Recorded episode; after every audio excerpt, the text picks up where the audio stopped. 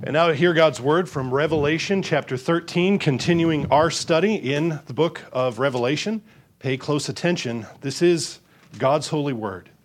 He causes all, both small and great, rich and poor, free and slave, to receive a mark on their right hand or on their foreheads, and that no one may buy or sell except one who has the mark or the name of the beast or the number of his name. Here is wisdom. Let him who has understanding calculate the number of the beast for it is the number of a man. His number is 666. Thus far, the reading of God's word. Let's give thanks together. Father in heaven, we praise you for your word, and as we consider these things that you have signified to your servant John, you've spoken them in the language of symbol. So may we understand the symbol and the story, the narrative of your word, that we might interpret these things clearly and correctly. So fill me with your spirit that I might articulate these things well and I pray that you would deliver us from error, deliver us from distraction, but lead us by your Spirit into truth. We pray in Jesus' name. Amen. Amen. Whenever you go to the state fair or you go to a carnival, there are all kinds of rides and games and you know, however, you can't just walk up to the guy at the tilt-a-whirl and hand him a $5 bill and get on the ride, right? Uh, you can't go to the bumper cars or the ring toss and just pay the guy money and let your kids do the thing. it doesn't work that way. Oh, it probably costs $5, sure, but those guys don't take the money. You have to go stand in line at the booth to get a sheet of ride tickets if you want to do anything other than eat a fried Twinkie or go look at the cows in the you know agricultural tent, which is fun. It's great. It's a lot of fun. But if you want to ride the tilt-a-whirl, you need a ticket, and you get a ticket at the booth. So you trade money, which is good anywhere, for these tickets that are only good at the tilt-a-whirl and the bumper cars and the and the other thing. So you have these tickets that are, are good for this specific place for this specific thing and the carnival people know how to work it i mean don't don't don't underestimate them they know how to work it so you're always either left holding a couple of tickets at the end of the day, or you don't have enough to do the thing that you want to do. So you're, you're at the end of the day and you got two tickets, and this other ride your kid wants to do is four tickets. Well, I need two more tickets. Let me just buy two. No, you can't buy two. You got to buy five. Uh, and it always works out so where you're, you're always uh, coming up short. You're always left holding something. Or maybe you take your two tickets and go buy three dull darts and throw them at a little wrinkled balloon to win a knockoff SpongeBob. Maybe you could do that. But you know that game is rigged too. And you realize, since you arrived, that this entire experience has, has been well engineered to separate you from your money ever since you walked through the, through the door. Now, imagine entering an environment similar to that and being exposed to con men and swindlers when you're just trying to be faithful to the covenant of God and to worship God. This is similar to the environment of Herod's temple that stood in the first century, the temple that stood during the ministry of Jesus. Now, I don't mean to trivialize the activity around the temple by comparing it to a, a carnival, but honestly, I don't believe I can trivialize it any more than the people at the actual temple in the courtyard doing their business. They were deprecating the worship of God by what they were doing there. And if you were a faithful Jew who had traveled from afar to go up to the temple at one of the feast days, you encountered a well orchestrated system surrounding the temple designed to separate you from your money. You remember Jesus called the temple a den of thieves. Why did he call it that? He wasn't just being creative with insults. It truly was a safe haven for all kinds of exploitative business practices. Remember, there were money changers there. Jesus threw out the money changer. What, why are there money changers at the temple? Well, in the first century, vast numbers of Jews came every year to Jerusalem from every nation under heaven, Acts tells us. Acts 2 says they were there from every nation under heaven, and they brought with them considerable sums of foreign currencies. So, if you came from afar to make a sacrifice, you wouldn't bring an animal with you on a long journey. You would wait to get to the temple to buy a sacrificial animal once you got there. And there was this whole market of animals for you to buy. But in order for you to buy them, you had to first trade your foreign money, many of them with uh, images of foreign gods on them. You had to trade your foreign money, your unclean money, for shekels uh, at the silver, for, for temple silver, temple shekels, pure silver. You, you, you spend pure silver, silver at the temple. A, there's a good principle there. So there were tables set up selling silver, and they would take whatever money you brought from home and they would exchange it for temple silver, though they would charge a premium. And they would set the exchange rates for your currency at whatever they wished, whatever they think that they could get. Now, ordinarily, if these, these, are not, these are not awful systems, these are not terrible things. Ordinarily, if these men loved their brothers and they loved the, the, the strangers and pilgrims who came up to Jerusalem, they could use this as a, an opportunity to serve God. They could have made a living, but they could have served God and there would have been no trouble. The cattle market is not what defiled the temple. That's not what makes Jesus angry. The, the fact that there was a table that you could trade your foreign money for silver was not in itself a corruption. But in this place, as you can imagine, where so much money is changing hands and piling up around worship and around the life of Israel, if you want to be a faithful Jew, you have to enter into this environment. It becomes a place ripe for all kinds of abuses to take place and they did. There were all kinds of abuses. All that money laying around meant that now loans could be offered at punishingly high interest rates, which God's law forbade. You don't earn interest off the poor, you don't charge usurious uh, interest. But they did. And there were also those who skimmed off the top at every turn. Every time money changed hands, there was some money coming off the top. Crooked priests plundered even the temple tithes and offerings. They took their portion of those offerings, they embezzled the Lord's own treasure house. In Mark's gospel, he said Jesus turned over the tables of the money changers and those who sold doves. What did Jesus have against those who were selling doves? Doves were an acceptable animal sacrifice for poor worshippers. But at least one contemporary Pharisee rabbi wrote that the price of doves were artificially inflated. The prices for doves were artificially inflated. They were taking advantage of the poverty of their brothers. You don't take advantage of the poor in his poverty.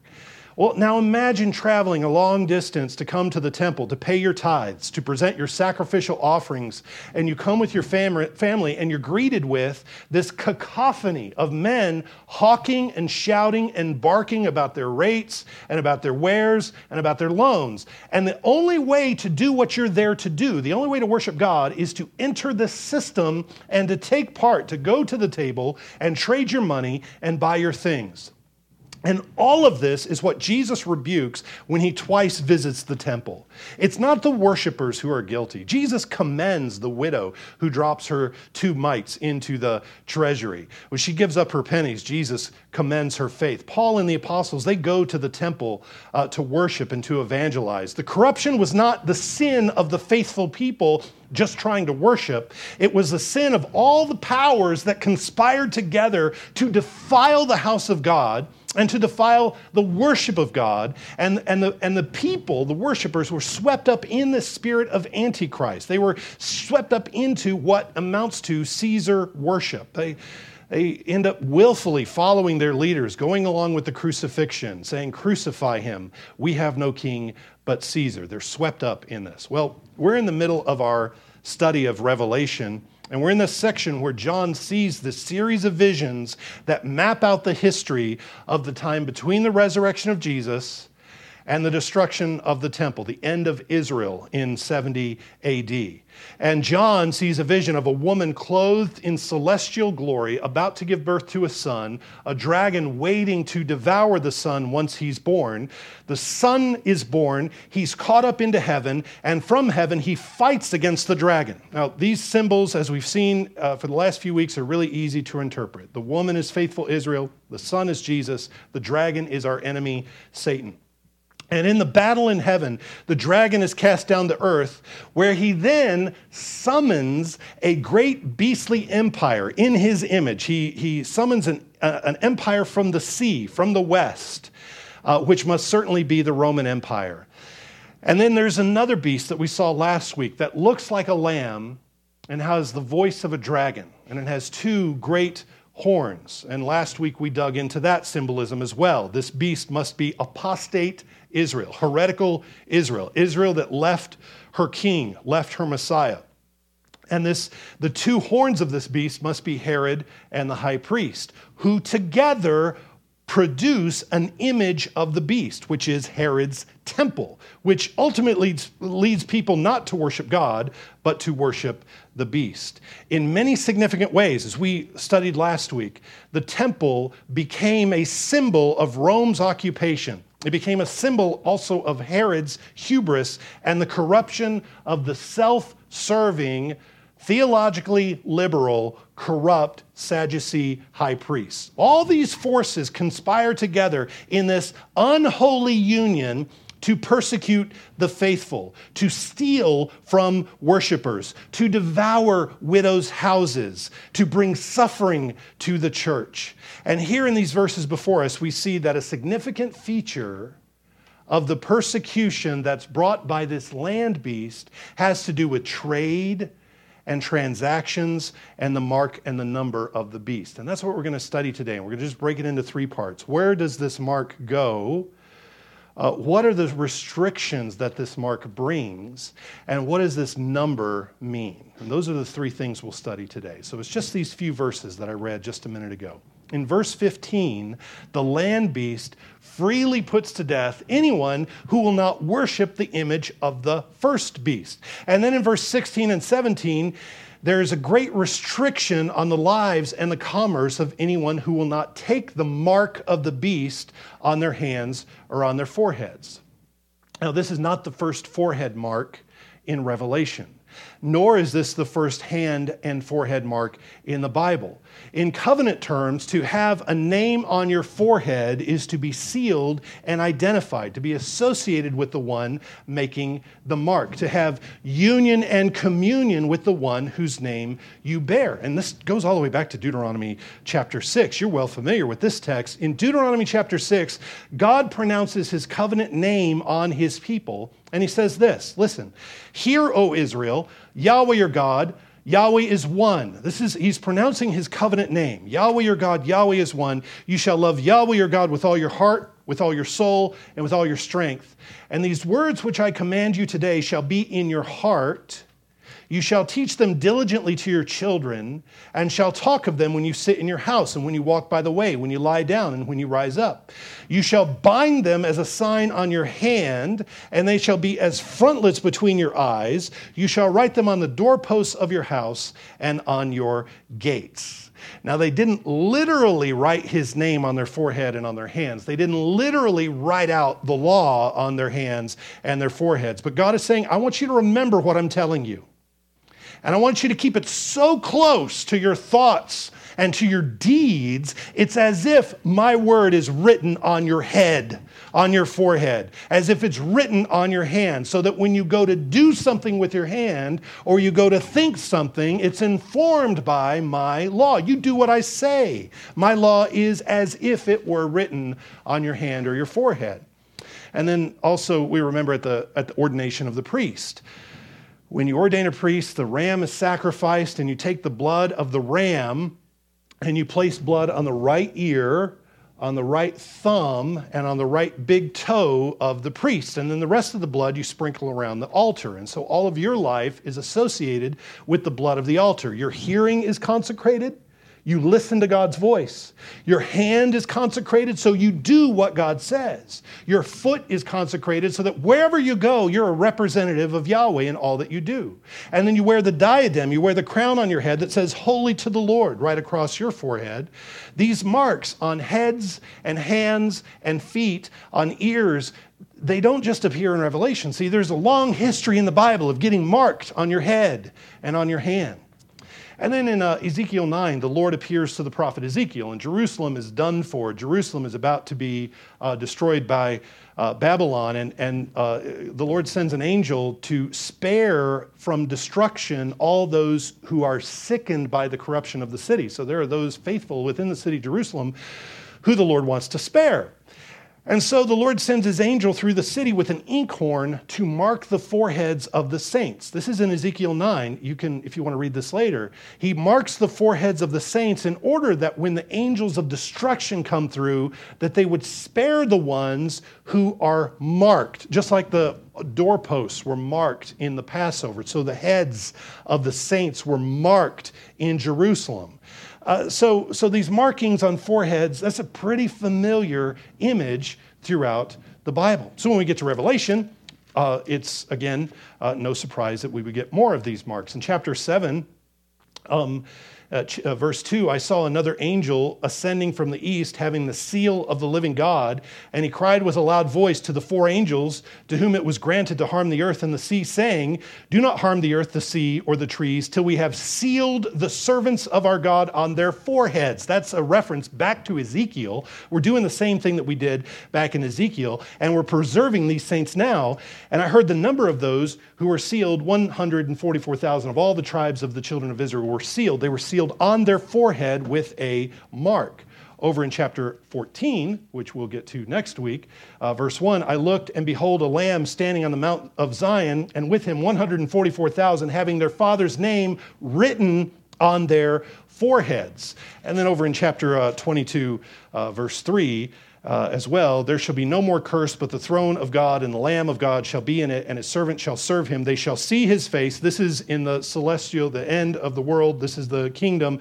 They shall see his face, and his his name shall be on their foreheads. There shall be no night there. They shall need no lamp nor light of the sun, for the Lord God gives them light, and they shall reign forever and ever. So so the name of Yahweh inscribed on your forehead is a protection. It is a blessing. It is a, it is a seal. It is a, uh, it is a guard.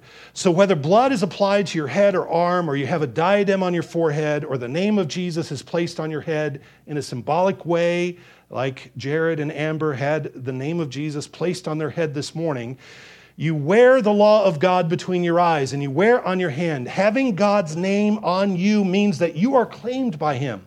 You're His subject. You have entered into the reality where Jesus is the king of the cosmos and you belong to Him from top to bottom. Whether you literally have His name written on your head or not, if you're joined to Christ, His name is on your head. You are baptized, you do not belong to yourself, is the, is the message. You have put on Christ, as Paul says in Galatians. So you have his blood on your ear and on your hand and on your foot. What you hear and what you do and where you go is all within the bounds of the covenant. You follow him. Now, that's the principle of God placing his name on your forehead. And our enemy is a phony and he's a fake and he copies off of other kids' work. He can't create anything himself. So he makes parodies and he makes counterfeits. And now he has this attempt to mark out for himself his people. Oh, yeah, Jesus, you mark out your people? Watch this. I'm going to mark out my people. And he marks his own with his own satanic baptism, which is a sign of the wholehearted obedience to the beast in thought and deed. The, the mark is on the head and on the hand. He owns your thoughts, He owns what you do. It's the mark of blessing and protection that comes from the beastly state. It's the mark of, of Rome's total lordship of life on the recipient. So just pledge your allegiance to Caesar, submit to his rules, submit to his law. And, and apostate Israel went headlong into identifying with this beastly program, whether again they literally had his name tattooed on their forehead, it is as if they do. They, they might as well have the name of Caesar or the name of the high priest or the name of Herod tattooed on their forehead. They gladly, voluntarily wear the uniform of the one that they belong to. Now, I don't know in history and I don't know of any time where there was a literal mark, but this is a symbolic identification with the name and the program of the beast. And they had better identify with him because without entering into this servile relationship with the beast, their lives are going to be disrupted. Uh, we read that they can't buy and they can't sell without the mark of the beast. What kind of, what kind of transactions are being referred to here? Well, you won't be surprised that this isn't the first time buying or selling is mentioned in Revelation either. There are other financial metaphors at, that this is a parody of. In the letter to the uh, Laodiceans, back in chapter 3, uh, verse 17, this is what the Lord Jesus says Because you say, I am rich, have become wealthy, and have need of nothing, and do not know that you are wretched, miserable, poor, blind, naked, Jesus says, I counsel you to buy from me gold refined in the fire, that you may be rich, and white garments that you may be clothed, that the shame of your nakedness might not be revealed, and anoint your eyes with the eye salve that you may see. Jesus invites the Laodiceans to come to him and make some transactions. Come to me and buy some things uh, place an order with me. Now, they don't literally come with a shopping cart and, and, and come place orders for gold and white robes and salve and pay their money and get these things. Jesus is speaking metaphorically about getting from him the things that you can only get from Him. And this has to do with worship and prayer and asking Him for what you need. These are spiritual gifts. He's the only one who can give you these things, and the only place you can shop is with Jesus. And then, and then in uh, chapter 6, uh, verse 6, there's another transaction in the third seal their liturgical transactions are disrupted. Um, I heard a voice saying in the midst of the four creatures, saying, A quart of wheat for a denarius and three quarts of barley for a denarius, and do not harm the oil and the wine. In this judgment, oil and wine and bread are disrupted. If you don't have oil and you don't have wine and you don't have bread, you can't worship properly. Worship is, is disrupted um, you, you, need these things for worship. And so uh, there's a transaction that's halted with, with the judgment. And later in chapter 18, which we'll get to in uh, a few weeks, Jerusalem is the harlot city who makes financial transactions with the world. And uh, there, there's more temple imagery in that as well. So, what kind of transactions are being talked about when? You read, No one may buy or sell except the one who has the mark or the name of the beast or the number of his name. What kind of transactions are we talking about there? Well, what is at the center of this vision of the land beast is the abuse of the temple. It becomes the image of the sea beast. It, it becomes, the, the temple becomes the heart of corruption. This buying and selling has to do primarily with liturgical transactions, specifically the transactions of the temple court, the money changing, the buying, the selling, the, the trading that, that's going on there. This is not something, by the way, that's imposed by the sea beast. This is not something imposed by Rome. This mark has to do with the land beast. That's very significant. That's very important for your interpretation and your understanding of these things. This has to do with apostate Israel. After the crucifixion of Jesus, there is a great falling away as apostate Israel seals its fate. As God's new covenant is unveiled in its fullness at Pentecost, it's as if on a, on a separate track, a new corrupt, counterfeit Jewish covenant is instituted within apostate Israel. There's a new Jewish religion after Pentecost. You reject Christ? Well, okay, come here and accept this whole sick, degenerate arrangement. You like how things are going down at the temple? Well, then come to the temple, come to the synagogue, come to the synagogue of, Satan. Put on this new uniform, take on the mark of the beast, and then you can enter. Now you can take part of this, but you've got to deny Jesus. You've got to deny his kingship. You've got to deny that he's Messiah. And this is exactly what happens throughout the book of Acts. We saw several examples last week, but one significant event is that at the end of Paul's missionary journeys, Paul goes to Jerusalem to pay a vow at the temple. But he wasn't allowed to be there peacefully. They wouldn't let him just do his business. They dragged him out. They raised all kinds of opposition accusations against him. They beat him. You can't go in there. You can't be part of this new heretical Israel unless you identify with our new creed. You got to buy our ticket. You got to get our pass. You got to get our card that says there's no king but Caesar and Jesus is not our king. We're glad he's crucified. That is the, that is the system that you have to enter into uh, to, to worship in this, in this apostate uh, is uh, Jerusalem uh, creed. Uh, you understand, though, the Lord Jesus doesn't put up any barriers to worship him, right? You understand that, that this is opposite. What Israel is doing with the temple post resurrection, post Pentecost, what they're doing is against what the Lord God Himself has, has said, it's against who Jesus is. Back in Isaiah 55, listen to this Ho, everyone who thirsts, come to the waters. Are you thirsty? Come here. I've got water for you. I've got living water. And you who have no money, come, buy and eat. Yes, come, buy wine and milk without money without price. Why do you spend money for that which is not bread and your wages for that which, which, does not satisfy? Listen carefully to me and eat what is good, and let your soul delight itself in abundance. Incline your ear and come to me. Hear, and your soul shall live, and I will make an everlasting covenant with you, even the sure mercies of David. That is God's invitation. God's invitation is come freely and take what I have. Israel's invitation to the world is come enter this corrupt, demented, degenerate system and take part in this, these transactions and, and participate in Caesar worship and, and, and nod your head when we say Herod is legitimate and that the high priest is doing good work and all this is just making sense and all this is just perfect. Just enter this and everything is going to be okay. Well, that's not, that's not the invitation Yahweh himself extends. That's not the invitation of Jesus. But you see, in first century Jerusalem, unless you buy into the system, you have to buy into the system of Herod and the high priest. And unless you do that, you are cut off from the economy of the temple. You are cut off from the life of the temple. Not only the physical transactions, but the spiritual transactions of the temple vows, purifications, tithes, sacrifices, celebrations, feasts, dedications. All of it is off limits to you unless you worship the beast. You must commit the same uh, hypocrisy and apostasy that the high priest, the man of sin, has committed. And then to drive this home, we get the number of apostasy. It's the number of a man, we read. Well, what man? What is, what is 666, 666? What does that point to? As we saw last week, this is the amount of gold that Solomon took into his treasury every year. It was 666 talents of gold, and he took that through heavy taxation. This is the only other place in the Bible that this number comes up.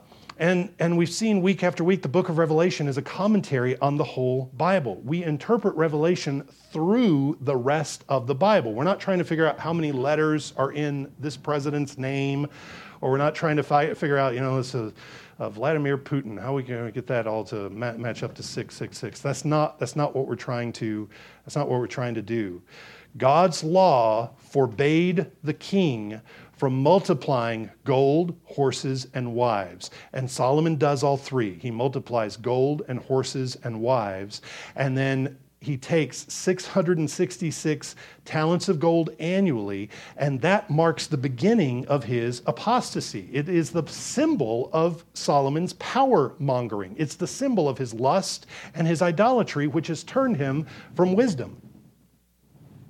Solomon was the temple builder. The land beast in Revelation, which includes Herod, is the counterfeit temple builder. Herod, together with the high priest, controls access to the temple. Their temple is not a house of prayer for all nations. Their temple, the temple of Herod and the high priest in the first century, is a den of thieves and crooks. That's what Jesus called it. They have exceeded even Solomon's apostasy. They turn against the saints to make war on them. And, and, and with the backing of the sea beast and under the authority of the dragon, they aren't protectors of the people of God. They have taken what was intended for Sabbath, they have taken what was intended for worship, and they have used it for murder. They have used it for persecution of the saints. So, so after Solomon's reign, his kingdom was split in two, and eventually his temple was in ruins.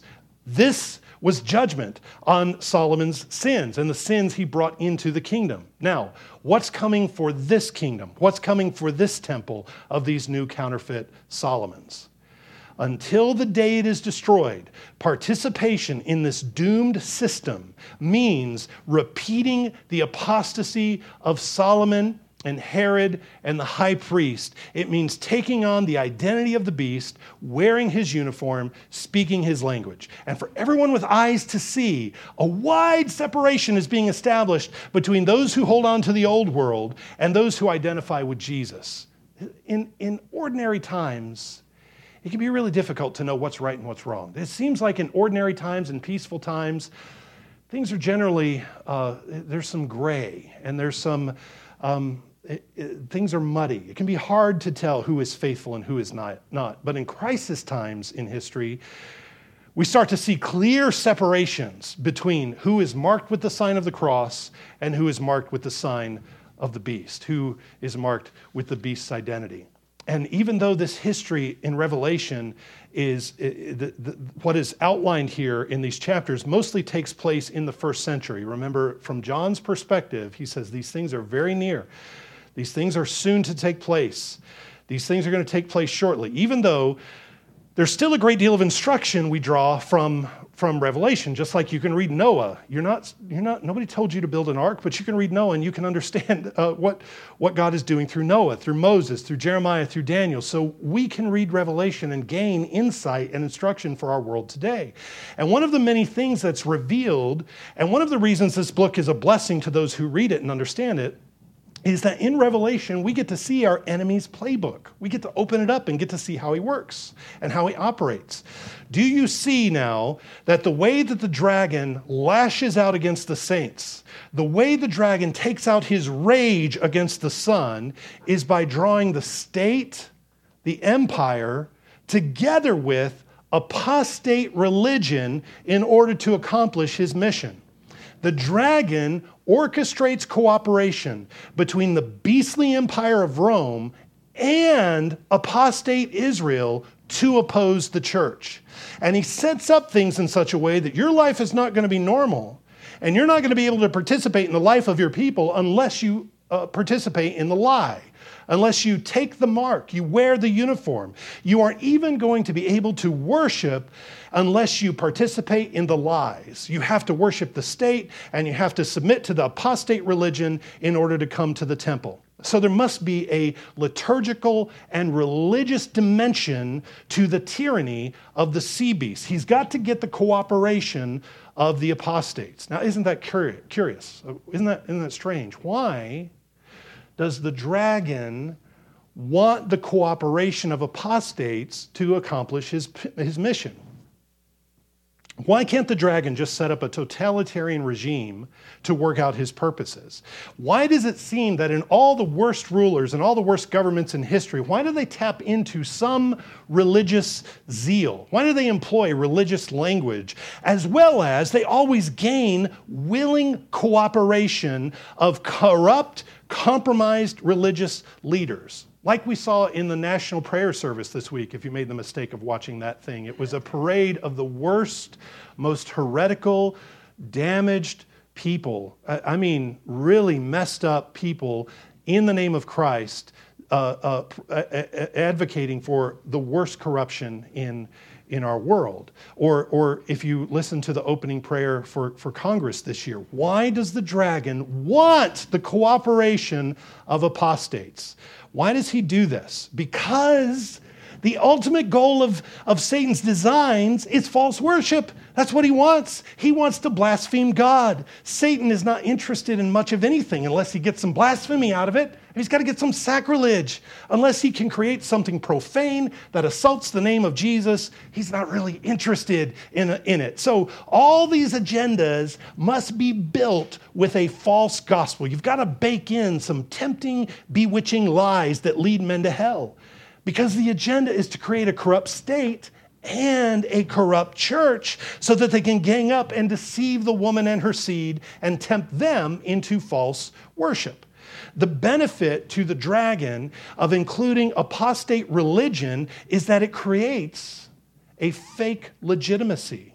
It creates this heavy social pressure on the faithful to accept the lie. You look around at all these spiritual people, all these religious people who are diving headfirst into the worship of the beast who are bowing down to the image of the beast. And you hear it, why don't you just go along? Just accept the lie. Just join in. Look at all these nice, decent people who have made the right choice. Allow yourself to be assimilated. Just let go of your bigotry and let go of your prejudices and allow yourself to be assimilated. You see, when the state has turned against you, and the prevailing religious culture has turned against you, it's as if the whole world is opposing you. And the assumption that you take is that I'm alone and I'm weak and I'm vulnerable and I'm wrong and I'm ignorant and I'm powerless. But the book of Revelation exposes that lie. And that's why the book is so popular with the persecuted church throughout history. So now, as we've been going through these sections, there's been, there's been some parallels to several things that we're experiencing in our day, but I've been resisting the urge so much to draw straight black line connections. I almost feel like we need a decade to go back and, and, and process everything that's happening with us now. So, my goal has been generally to offer some principles, knowing that you're going to meditate on them and you're going to make applications, but this is so on the nose. I can't avoid some direct commentary. For many months, people have been on edge about the possibility of mandatory vaccinations, medical passports, social credit scores like they have in China, and assuming that any one of these things is the mark of the beast. You know, you're going to get an RFID chip in your forehead or in your arm, and and uh, what we can say is confidently, no, none of those things are the mark of the beast. And why can we say that so confidently? Well, number one, because whatever the mark of the beast is, whatever form this took, the mark of the beast was something that happened about 1950 years ago. That's how we can say this. You don't have to fear the mark of the beast from Revelation. This was something that apostate Israel employed before the destruction of the temple. Uh, secondly, just as we saw last week, the Antichrist has already come and gone. But John spoke of many Antichrists and the spirit of Antichrist. So there may be someone who is an Antichrist, a deceiver, a liar, an opponent of Christ, and there are many. By the same token, a mark of the beast, a sign, a uniform of the beast might still be employed here and there throughout history. But here's what we need to remember it's not the evil empire that imposes it. It's not Rome that enforces this. This is not something that the state imposes. Who does this? It's the land beast. It's apostate Israel. It's the apostate church. This mark is associated with heresy and apostasy.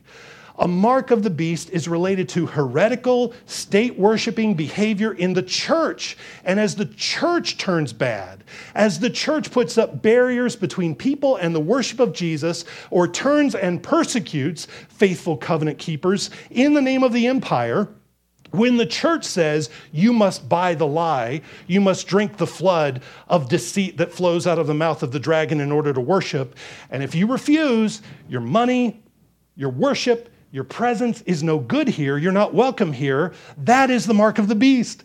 If you're looking for the mark, don't look at the state. Look at the church. Look at the apostate church. To pull this off, to harass and persecute the elect of God in this way, the dragon requires a contingent of covenant people gone bad. The apostate church must be complicit in this scheme. Now, do you see anything in our world today that compares to this situation? Well, I said crisis times reveal things and they show the separations. The last several months have been a real apocalypse for the church, a real revealing, an unveiling. We see where loyalties and where allegiances lie. Not only on the issue of whether the state has the jurisdiction to tell the church how to worship and where and when it can worship, but also on issues like the false gospel of identity politics, the pronouncement of guilt on some that can never be atoned for. You have guilt that you can never be forgiven for, sins that can never be erased, and the pronouncement of innocence upon others who can never do anything wrong because of their overlapping intersections of oppression. It's a false gospel which cannot save. And so, church in 2020 and 2021 means going to your kitchen table on Sunday morning, flipping open your laptop to watch your pastor take his nose rag off long enough to tell you that you're a racist. That's worship in 2021. And if I just want to be a faithful Christian, that's what I have to put up with to keep my membership vows. I'm in a position where I have to accept my church imposing on me the doctrines of Caesar and Herod, which in many places results in the church not meeting at all. Did you ever wonder what the world would look like if the church just took a year off? If most of the church just stopped meeting, if a significant percentage of congregations just stopped gathering physically and stopped coming into God's presence with their prayers and petitions, stopped eating bread and drinking wine in God's presence, did you ever think what, what the world would look like? Now you know. We got that one. Now we know. You know, got a dementia patient for a president and a guy in a bull costume standing in Congress and uh, people riding bikes in the free open air wearing hazmat suits. It's clown world, absolute clown world, because the church isn't doing her job. The church is complicit in not obeying the Lord Jesus. It takes the participation of the church to pull this off. Pastors and elders are complicit in not leading toward obedience to Christ above all things. We begin not with a position of trust and faith and courage, but a position of weakness, and we have led the world into fear. We have been complicit in this, and I speak for the church. See, the state and the culture can pronounce whatever they want to. Caesar and Herod can make all kinds of edicts. And maybe individual Christians have to go along with various aspects of the program just to have a job, just to live, just to get along.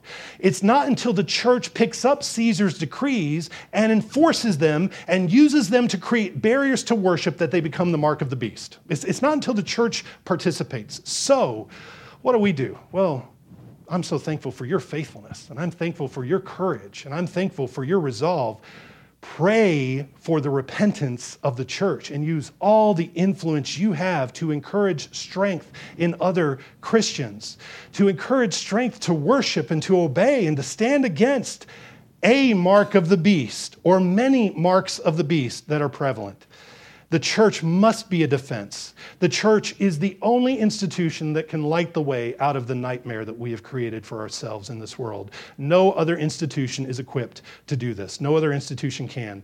And we must continue to use all influence that we have to erect no barriers to fellowship with the Lord Jesus. No political barriers, no social barriers, no other barriers to fellowship with the Lord Jesus. And I'm thankful for your faithfulness. I'm thankful for your courage. I'm thankful for your resolve. Continue, people of God, continue steadfastly under the banner of the cross, rejecting any mark of the beast. Let's give thanks. Father in heaven, we thank you for your word and we ask you to continue to strengthen us, not only against the frustrations and the obnoxious impositions and things that, that uh, our people have to deal with in work and, and in life and, and just trying to operate normally, but we, we pray that uh, you would guard us and protect us through whatever might be headed our way in the future. So we ask that you would be gracious to remove uh, all, all of the uh, restraints and restrictions and, and, and errors uh, from our lives that, that impose and impress upon us, but uh, even more so, strengthen us in the midst of this. Uh, Father, build us up continue to strengthen your church. We pray this all in Jesus' name. Amen.